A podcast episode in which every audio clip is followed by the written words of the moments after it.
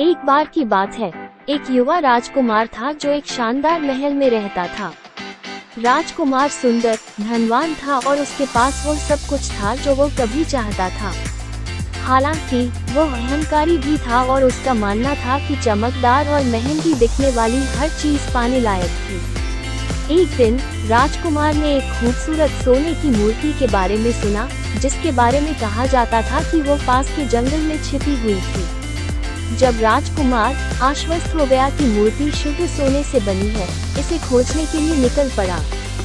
एक लंबी और जोखिम भरी यात्रा के बाद राजकुमार को आखिरकार सोने की मूर्ति मिल ही गई। लेकिन राजकुमार बहुत निराश हुआ जब उसे पता चला कि मूर्ति बिल्कुल भी सोने की नहीं बनी थी। ये बस लकड़ी से बनी मूर्ति थी और सोने के रंग की परत से ढकी हुई थी। राजकुमार को अब से एहसास हुआ कि जो कुछ भी चमकता है वो सोना नहीं होता, और ये दिखावट धोखा दे सकती है।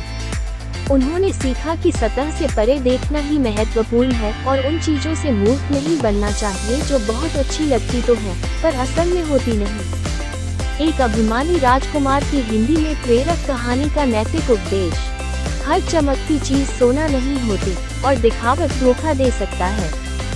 सतह से परे देखना महत्वपूर्ण है और उन चीज़ों से मूर्ख मत बनो जो बहुत अच्छी लगती तो है, पर असल में होती नहीं।